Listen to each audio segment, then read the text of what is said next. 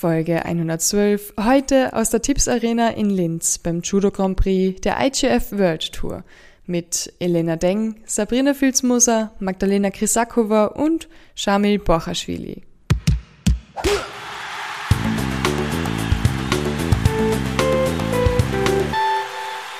Jetzt sind wir gerade beim Judo Grand Prix in äh, Linz, ausnahmsweise mal in Österreich. Aaron Fahrer gerade getroffen und wollte mir jemanden vorstellen. Aaron, wen wolltest du mir vorstellen? Also wir haben hier die Elena Denk, eine ganz große Hoffnung für die Zukunft, Vize-Europameisterin. Und sie hat den ersten Frauenwurf gemacht, den ich sogar versucht habe zu lernen danach. Äh, wie gesagt, Vize-Europameisterin, ganz, ganz große Hoffnung, habe im ersten Grand Prix auch einen siebten gemacht. Und ja, jetzt will ich gar nicht mehr viel reden, sondern ihr das Wort übergeben. Dankeschön. Danke, Aaron. Wir sehen uns später. okay. So schnell geht's. Ähm, das ist der Unschlagbar Ehrlich Podcast, falls du den noch nicht kennst. Und du warst bei der WM. Erzähl uns mal ein bisschen, wie es dort war. Ja, also es war für mich die erste WM, weil ich bin ja eigentlich nur Junioren, nur zwei Jahre.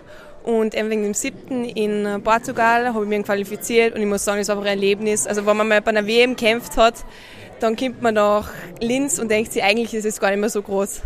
Also wirklich ein gutes Erlebnis. Da lernt man wahrscheinlich gleich so viel mehr dazu und ist man eher nicht mehr so nervös, oder? Ja, man merkt einfach, dass im Endeffekt, egal wer da vor dir steht und egal wie gut es war, im Endeffekt jeder ist von Kämpfen nervös, aber jeder macht das gleiche Judo und ich glaube, das hat mir wirklich viel gebracht, dass ich bei der WM teilgenommen habe. Jetzt in Linz, wie ist es da, da bis jetzt ergangen? Also die erste Runde gegen die Schweizerin habe ich gewonnen, die zweite Runde leider deppert, also gegen die Hilde Jager verloren. Aber ich muss sagen, es war ein guter Kampf, der ziemlich knapp war und die Hilde ist einfach eine schon eine ziemlich erfahrene Gegnerin. Aber das nächste Mal, glaube ich, kann ich absolut gegen sie auch gewinnen. Das heißt, du genießt jetzt noch die letzten Kämpfe da in Linz? Ja, genau. Jetzt warten wir auf den Final Block, schauen, dass die Magda da hoffentlich Bronze macht und Schamil und Wachit, dass die auch beide Medaille machen. Die Stimmung wird sicher gut sein beim Final Block. Die ist gestern auch schon ein Wahnsinn gewesen. Drei Tage sind wir da in Linz. Und was hat dir bis jetzt am besten gefallen? Also ich muss sagen, gestern, der Flo war gestern schon wirklich cool. Also, dass der da eigentlich dann um Bronze gekämpft hat, was eigentlich absolut wirklich, wenn man ehrlich ist, keiner erwartet hat, war schon richtig cool. Und auch die Stimmung in der Halle, dass da eigentlich der Trainer dann auf einmal um Bronze kämpft, das war schon richtig cool. Ich habe mit Florian Doppelhammer selber studiert. Deswegen hat es mich auch so extrem gefreut. Und ich das gibt es ja nicht, dass der Flo plötzlich da so gut ist. Ja, also das muss man wirklich sagen. Ich glaube, jeder hat sich gefreut mit dem Flo. Und hoffen wir, dass der jetzt ein paar mehr mitkämpft mit uns. Wieso prinzipiell die Stimmung? Merkt man etwas in der Stadt, dass die Judo-Welt in Linz gerade ist? Mm, also ich glaube, für uns ist es ein bisschen schwieriger, das zu sehen, weil wir wohnen ja eigentlich, wir sind direkt auf der Google und da auf die eineinhalb Meter oder eineinhalb Minuten Fußweg von der Google daher, glaube ich, merkt man nicht so viel. Aber ich muss sagen, Judo Austritt vorher mit der Werbung wirklich das gut gemacht und muss sagen, dass der erste Grand Prix war, auch direkt zwei Wochen nach der WM, wo eigentlich nicht viel Leute schon wieder kämpfen, sondern eigentlich wirklich viel und auch hochkarätige Judoka kämpfen. Wie bist du eigentlich zum Sport gekommen selber? Äh, ich habe, also meine, mein großer Bruder hat Judo gemacht und dann habe ich mir gedacht, okay, das schaut irgendwie cool aus. Dann habe ich Rame angefangen und bin dabei geblieben dann. Und süchtig gewesen und nie wieder aufgehört. Ja, genau. Aber ich glaube, das ist für viele Leute, die einmal angefangen und dann bleibt man halt einfach beim Judo dann. Hast du ein großes Vorbild? Also ich muss sagen, so direkt, also ist die Michi schon wirklich ein großes Vorbild für mich, auch weil sie in der gleichen Gewichtsklasse ist wie ich. Aber einfach in Ruhe vom Kämpfen und das nie aufgeben ist wirklich was, wo man sich wirklich was abschauen kann. Und immer wenn ich der Michi jetzt kämpfen zuschaue, denke ich mir so, ja, diese Ruhe, die hätte ich auch gerne mal und das möchte ich echt auch mal erreichen. Wie geht's bei dir weiter? Was ist das nächste große Event? Also ich ähm, wechsle jetzt wieder zu den Junioren weil also ich habe jetzt drei Turniere hintereinander allgemeine Klasse gekämpft, aber das nächste Turnier ist jetzt bei den Junioren dann in Birmingham und da geht es dann bei den Junioren weiter. Und dann haben wir natürlich drei Wochen nach Birmingham unseren Heim-Europacup in Graz. Das heißt, da kämpfen wir dann nochmal in Österreich, heute dann bei den Junioren wieder. Super, dann ganz viel Erfolg weiterhin und viel Spaß heute noch in Linz. Danke! Sitzen ist gut, sagt sie, die Sabrina Filzmoser. Wir sitzen da gerade auf der Tribüne in Linz beim Judo und schauen uns gerade aber Kämpfe an nebenbei. Ja, es ist der erste Upper Austria Grand Prix, den es bei uns in Österreich gibt. Es ist das größte Judo-Turnier, das größte überhaupt, was wir jemals veranstaltet haben, ist eine riesen Herausforderung, aber über 200 Freiwillige aus 34 oberösterreichischen Vereine helfen damit zusammen und haben das auf die Füße gestellt. Es ist eine unglaubliche Sache und also emotional total bereichernd, würde ich mal sagen, und auch inspirierend für die Jugend natürlich. Emotional nicht nur und bereichernd, weil du hast auch deinen Abschied gehabt. Ähm, gestern schon. Das Judo Grand Slam da in Linz ist drei Tage lang und am Donnerstag gestern hast du dich noch einmal von der, Ab von der Matte eigentlich verabschiedet mit zwei Kämpfen. Wie war es für dich?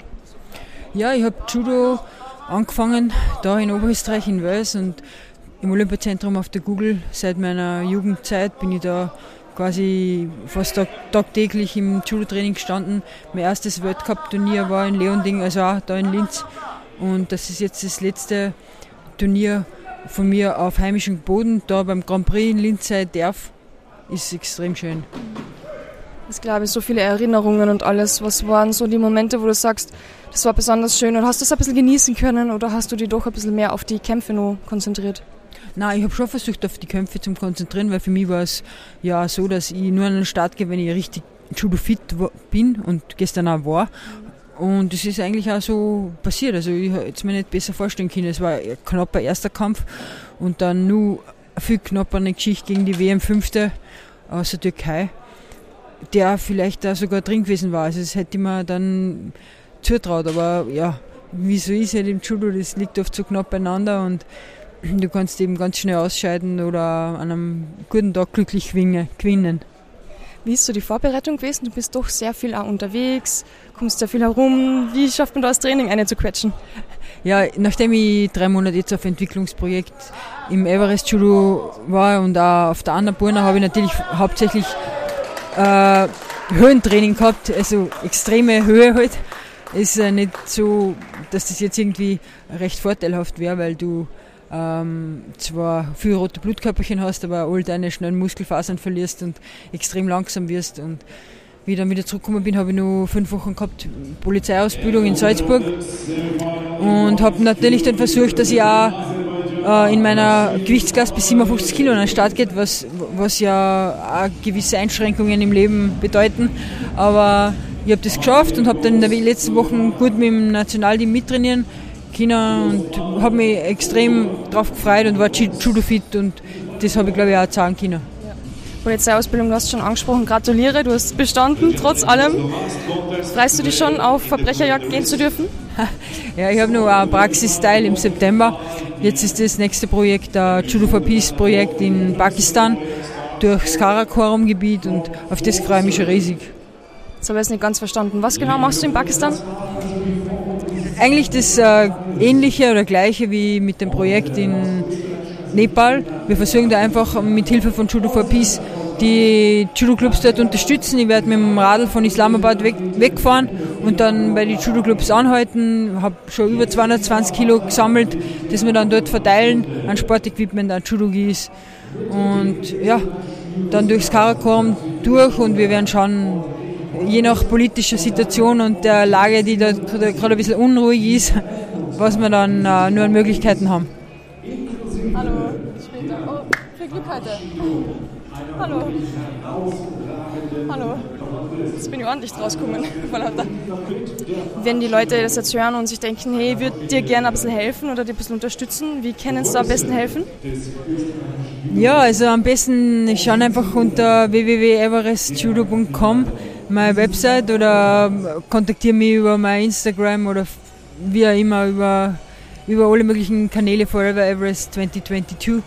Und da kann man dort kräftig mithelfen. finanzielle Unterstützung brauche ich auf jeden Fall. Das Logistische, Logistische ist die riesige Herausforderung, die 220 Kilo dort rüberzubringen und dann eben die drei Monate dort äh, die Judo-Clubs zu unterstützen und selbst dann die Expedition durchzuführen, bedeutet einen Riesenaufwand.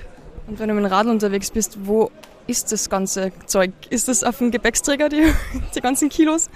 Nein, ich kann, ich kann das, was ich mitnehme, nicht selbst am Radl herumführen, aber äh, es wird auf jeden Fall ein Begleitfahrzeug geben, die, die, mir, die mich dabei unterstützen und ähm, das wird dann alles in Islamabad gemeinsam mit dem, Nepalis, äh, Entschuldigung, mit dem pakistanischen Judo-Verband, mit, mit dem Nationalteam von, von Pakistan bei den Radfahrern mit dem Olympischen Komitee dort und äh, mit der österreichischen Botschaft in Islamabad, mit dem Generalkonsul äh, organisiert, weil es doch ein gewaltiger Aufwand ist und, und die Sicherheitslage definitiv ein bisschen schwieriger als wie in Nepal. Die Leute sind zwar recht hilfsbereit und gastfreundlich, aber nichtsdestotrotz darf man nicht vergessen, also Ähm, es ist der Imran Khan gerade verhaftet worden, jetzt wieder freigelassen, jetzt wieder wahrscheinlich wieder verhaftet und es kann jederzeit zu irgendwelchen Demonstrationen oder Unruhen kommen. Deswegen ist auch die Straßen oft gesperrt und da braucht man halt viel Unterstützung, damit man das Ganze ein bisschen ähm, geregelter hinkriegt, dass man nicht allzu lang warten muss oder wo irgendwo feststeckt. Und deswegen baue ich auf die Hilfe von der Botschaft. Wieso jetzt Pakistan? Ähm, wie kommt man immer so auf diese Länder? Hat man da immer irgendwie schon ein bisschen Kontakt davor oder ist es mehr so, ich habe irgendwie das Gefühl, Pakistan könnte helfen? Ja, definitiv. Also mein äh, großer Bezug zu, zu, der, zu Expeditionen und auch zu, zu den Leuten, mit denen ich in Nepal unterwegs bin, die sind halt sehr oft in Pakistan und letztes Jahr hat die Nimstai Foundation und die 14 Peaks Foundation, die recht äh, tatkräftig unterstützen versucht, als Climate Ambassador von der IGF, äh, extrem viel geholfen bei der gro großen Flutkatastrophe in Pakistan. Und äh, da sind eben 30 Millionen Leute betroffen gewesen in einem Land, die 220 Millionen Einwohner haben. Ähm, ich habe das dort mitverfolgt und habe gesehen, was man da alles machen kann und habe gesagt, ja, auf jeden Fall, also nächstes Jahr, wenn ich mein Everest-Projekt abgeschlossen habe, dann werde ich euch unterstützen versuchen. Es sind dort auch natürlich äh, viel äh, Schulprojekte und äh, UNHCR Refugee-Projekt, wo Flüchtlinge aus Afghanistan unterbracht sind, äh, die wir versuchen dort zu unterstützen. Aber das muss eben jetzt reinpassen mit der Sicherheitslage, wo man über, überall mit dem Rad überhaupt hinkommt. Und was für Gebiete man genau besuchen kann, das stößt sich dann raus, wenn ich dort bin. Hast du dir schon mal überlegt, wirklich Vollzeit zu machen oder warum hast du noch das mit der Polizei dir offen lassen? Ja, die äh, Polizei hat mich seit fünf Jahren unterstützt und die Ausbildung mit den gemeinsamen den Spitzensportkader wollte ich unbedingt abschließen. Ist für mich so, dass wenn ich was anfange, dann mache ich das bis zum Ende, auch wenn es nicht ganz einfach war und wenn ich weiß, die Voraussetzungen in den letzten zwei Jahren waren halt vielleicht nicht so optimal, weil ich eben 15 verschiedene Sachen mache. Aber ich habe wirklich ganz hart jetzt zum Schluss daran gearbeitet, dass ich die Ausbildung fertig mache und kann dann immer eben mit meiner Helikopterausbildung auch in eine andere Schiene einsteigen und würde halt dann, äh, weiß ich nicht, äh, auch in Zukunft gerne in dem Bereich weiterarbeiten. Äh, was, was auch immer, wenn ich Entwicklungsprojekte vielleicht dann nicht mehr betreiben kann in der Art oder Weise, dann auf jeden Fall habe ich den Polizeijob. Ich habe einmal gehört, du hast versucht bei der ESA ähm, oder ESA damals mal ein bisschen die Aufnahmeprüfung zu machen. Ich fand das so cool und wollte immer schon mal wissen, wie das war, was du da alles gelernt hast und was man da also machen muss, also um in Europa sozusagen als Astronaut überhaupt aufgenommen zu werden. Ja, das war schon sehr herausfordernde Sache. Also ich habe dafür Unterstützung gehabt, eben auch vom äh, Development and Peace Director, vom Nikolaus Messner, äh, von all die Sportärzte oder die, die mich betreuen, weil es gehört halt nicht nur die Ausbildung und äh, gewisser universitärer Abschluss dazu, sondern es müssen auch die körperlichen Voraussetzungen passen. Das, was du in deinem Leben bis jetzt alles so gemacht hast, was Expeditionen betrifft oder eben lang irgendwo alleine unterwegs sein, hat mir dabei geholfen.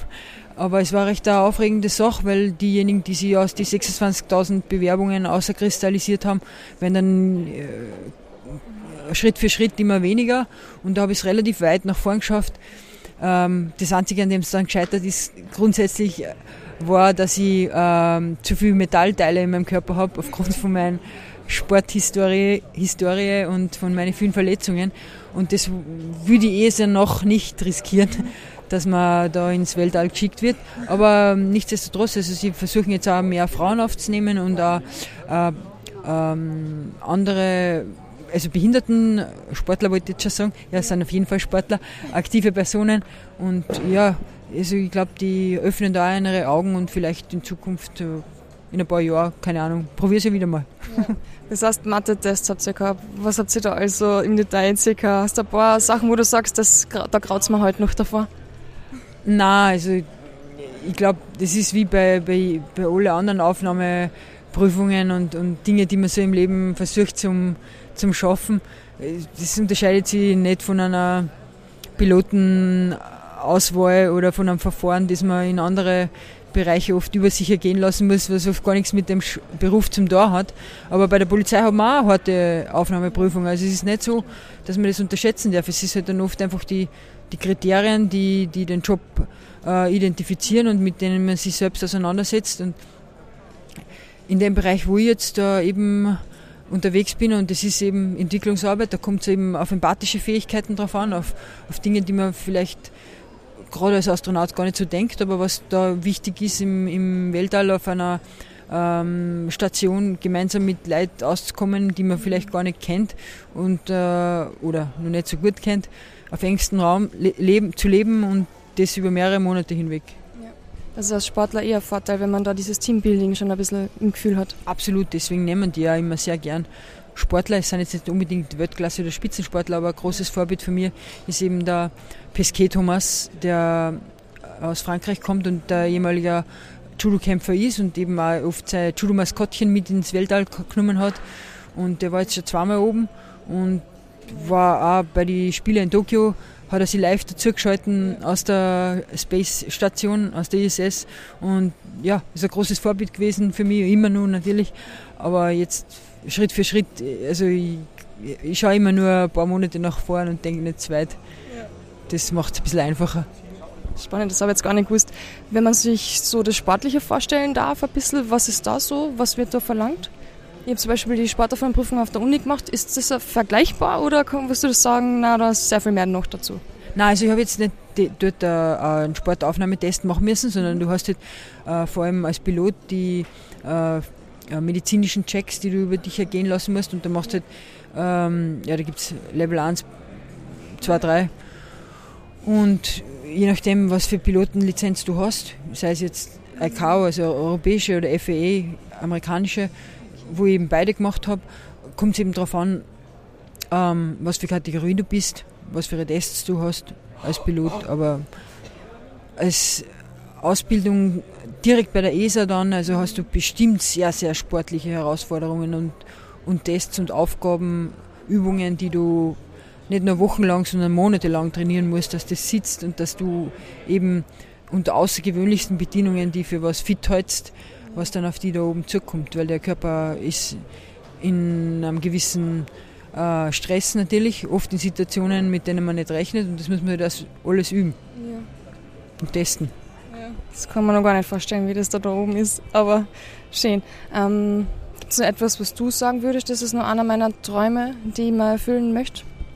Weil du hast schon so viel jetzt mit dem Everest-Programm, war auch total cool, so viele Hilfsprojekte, hast schon so viel gesehen, im Judo alles erlebt, viermal bei Olympischen Spielen gewesen. Gibt es noch Dinge, wo du sagst, wow, das, das reizt mich unbedingt noch in den nächsten fünf Jahren? Ja, es gibt irrsinnig viele Träume und Visionen und Sachen, die aber auch immer wieder neu entstehen und die ja. man dann auch wieder öfters, äh, wo man einen Schritt zurück äh, schreiten muss, das gerade jetzt ähm, mit dem Pakistan-Projekt zum Beispiel war, wo ich eigentlich auf Meereshöhe wegfahren wollte, was aber unmöglich gerade ist, weil in den Regionen in Sindh und Belutschistan ist Sicherheitsrisiko 5 und da kann man, also nicht nur weil ich eine Frau bin, aber da kannst du halt mit, äh, mit einem ähm, Sicherheitspanzer nicht durchfahren, bist auch nicht sicher. Es ist, ist, definitiv immer wieder was Neues, was mich juckt und reizt, aber das, also ich stürze nicht immer sofort in, rein, sondern überlege mir das, analysiere das, besprich das mit Leuten, die sich da auskennen vor Ort oder die wissen, von was sie reden und dann erst entscheide ich. Und das sind halt genau solche Sachen wie Expeditionen oder, oder eben auch, wo ich gern weitermache, ist bei meiner Helikopterausbildung in Amerika, dort die äh, Instrumentalflugausbildung und die Fluglehrerlizenz zu machen. Das ist so der nächste große Schritt. Hast du schon, schon einmal anwenden müssen? In solchen Ländern, wo du sagst, es ist sehr gefährlich dort, hast du Judo dort schon einmal anwenden müssen? Nein, Gott sei Dank nicht, aber ich glaube, das würde ich jetzt auch nicht in Erwägung ziehen, weil es hat nicht recht viel Sinn, dass du in so einem Land dann auf einmal mit deiner Kampfkunst auspackst. Ich glaube, das geht in die falsche Richtung. Ist Laufen besser? Ah, ich glaube, das ist weit besser. Okay, super. Hast du noch irgendwelche Sachen, die du gerne mitteilen möchtest oder irgendetwas, das wir vergessen haben oder abschließend noch etwas, das du sagen möchtest über den Linz Judo Grand Slam? Ja, definitiv. Also das, was mir voll am Herzen liegt, das ist Danke zu sagen an äh, nicht nur Judo Österreich, sondern äh, an den Landesverband, an all die freiwilligen Helfer, die da ja, seit Monaten das vorbereiten. Und ich mein, man muss wirklich betonen, das ist Grand Prix auf Weltklasse-Niveau und die machen das zum ersten Mal. Natürlich hat jeder Erfahrung bei seinem Heimturnier oder beim World Cup Turnier, aber das ist halt nur mal eine Kategorie größer und jetzt diese, diese Probe ähm, ist äh, ja, eine gute Generalprobe, aber wird dann nächstes Jahr auf jeden Fall besser. Dankeschön. Jetzt sind wir gerade da mit der Magdalena Krisakova. Jetzt steige ich da fast auf den Zeh drauf. Aber den brauchst du halt eh nicht mehr. Ja, den brauche ich halt nicht mehr. Du hast gerade gesagt, schlafen wirst du halt nicht mehr. Warum? Ähm, ja, der Tag war ein bisschen aufregend. Und ja, es ist äh, müde, aber das ist diese, diese Anspannung vom Wettkampf, die braucht immer ein bisschen länger, bis sie abflacht. Und deswegen, wir werden sicher auch noch was trinken gehen. Oder irgendwie nett zusammensitzen ein bisschen, weil ganz so schlecht war es heute eh nicht. Deswegen ein bisschen drauf anstoßen und Fünfter Platz. Gratuliere dazu. danke sehr. Wie hast du den Kampf gefunden jetzt zum Schluss? Ähm, natürlich ärgerlich, dass es halt nicht zu meinen Gunsten ausgegangen ist. Ähm, die letzten zwei Minuten habe ich auch eigentlich wirklich gut gekämpft. Ich hätte am Anfang, hätte ich von, also ich hätte von Anfang an aggressiver und mehr, mehr meine Linie durchführen sollen und nicht einfach nur kurz ein bisschen abwarten, sondern einfach nur aggressiv drüber und sie gar nicht atmen lassen. Dann wäre das, glaube ich, ein bisschen anders ausgegangen, aber ja, ist halt jetzt nun mal so. Sie hat mich dann wirklich schön erwischt und ja, jetzt müssen wir uns den Wettkampf nochmal anschauen. Vor allem die zwei Kämpfe, die ich verloren habe, was da passiert ist und ähm, wie wir das in Zukunft verhindern können. Hast du gegen sie schon mal gekämpft jetzt zum Schluss? Äh, ja, ähm, vor ein paar Wochen in Antalya beim Grand Slam habe ich sie in der ersten Runde gehabt und habe gewinnen können, recht schnell und sehr schön. Deswegen war die Hoffnung, dass das ähm, auch heute so ausgeht. Eben vor dem Heimpublikum hier in Linz die Medaille gewinnen wäre extrem schön gewesen, aber ja, nächstes Mal. Oder vielleicht schaffen es deine Kollegen heute noch. Ja, auf jeden Fall. Also der Schamel hat ja schon eine sicher. Ähm, der Wachit wird das sicher auch hinbringen. Was geht's für dich jetzt weiter? Was steht jetzt noch an?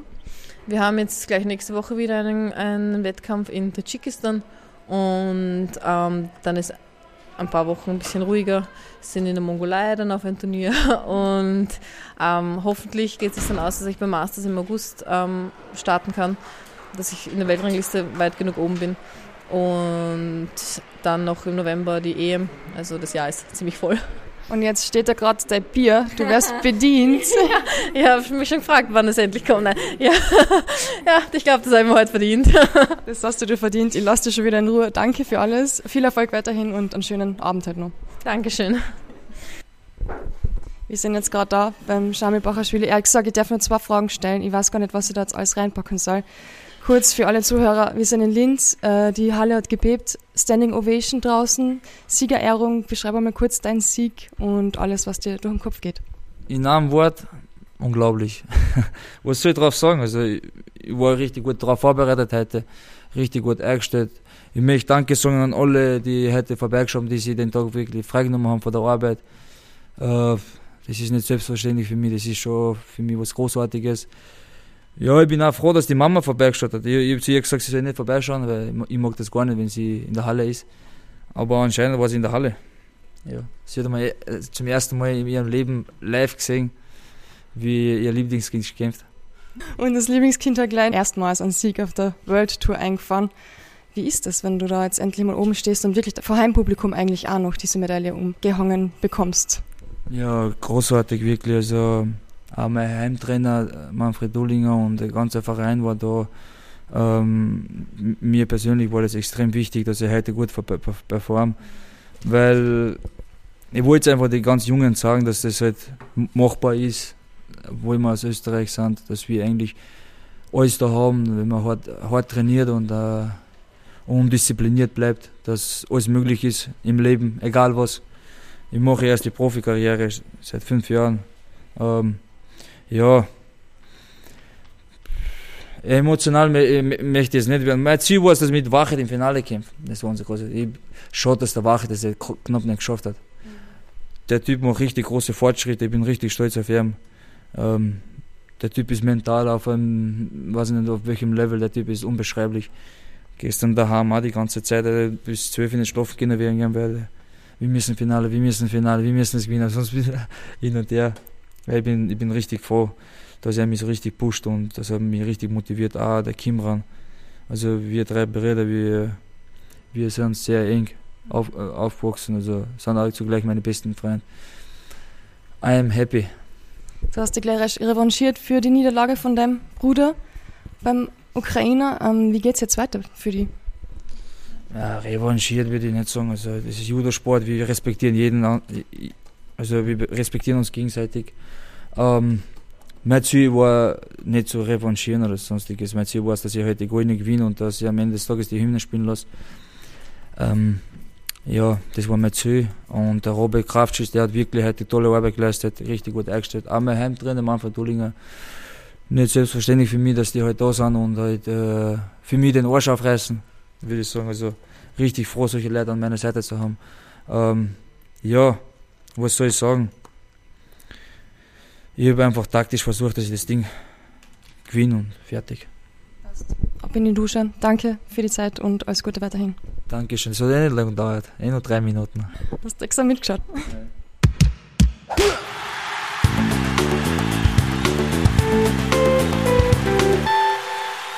Das war Podcast Folge 112 mit Elena Deng, Sabrina Filzmusser, Magdalena Krisakova und Shamil Borchaschwili beim Judo Grand Prix in Linz. Es waren mehr Interviews geplant, vieles ging sich leider nicht mehr aus.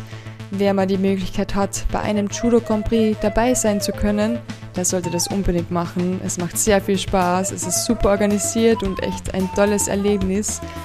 Gratulation an dieser Stelle auch an alle Judoka, an die Trainer, Organisatoren und die ganzen Helfer.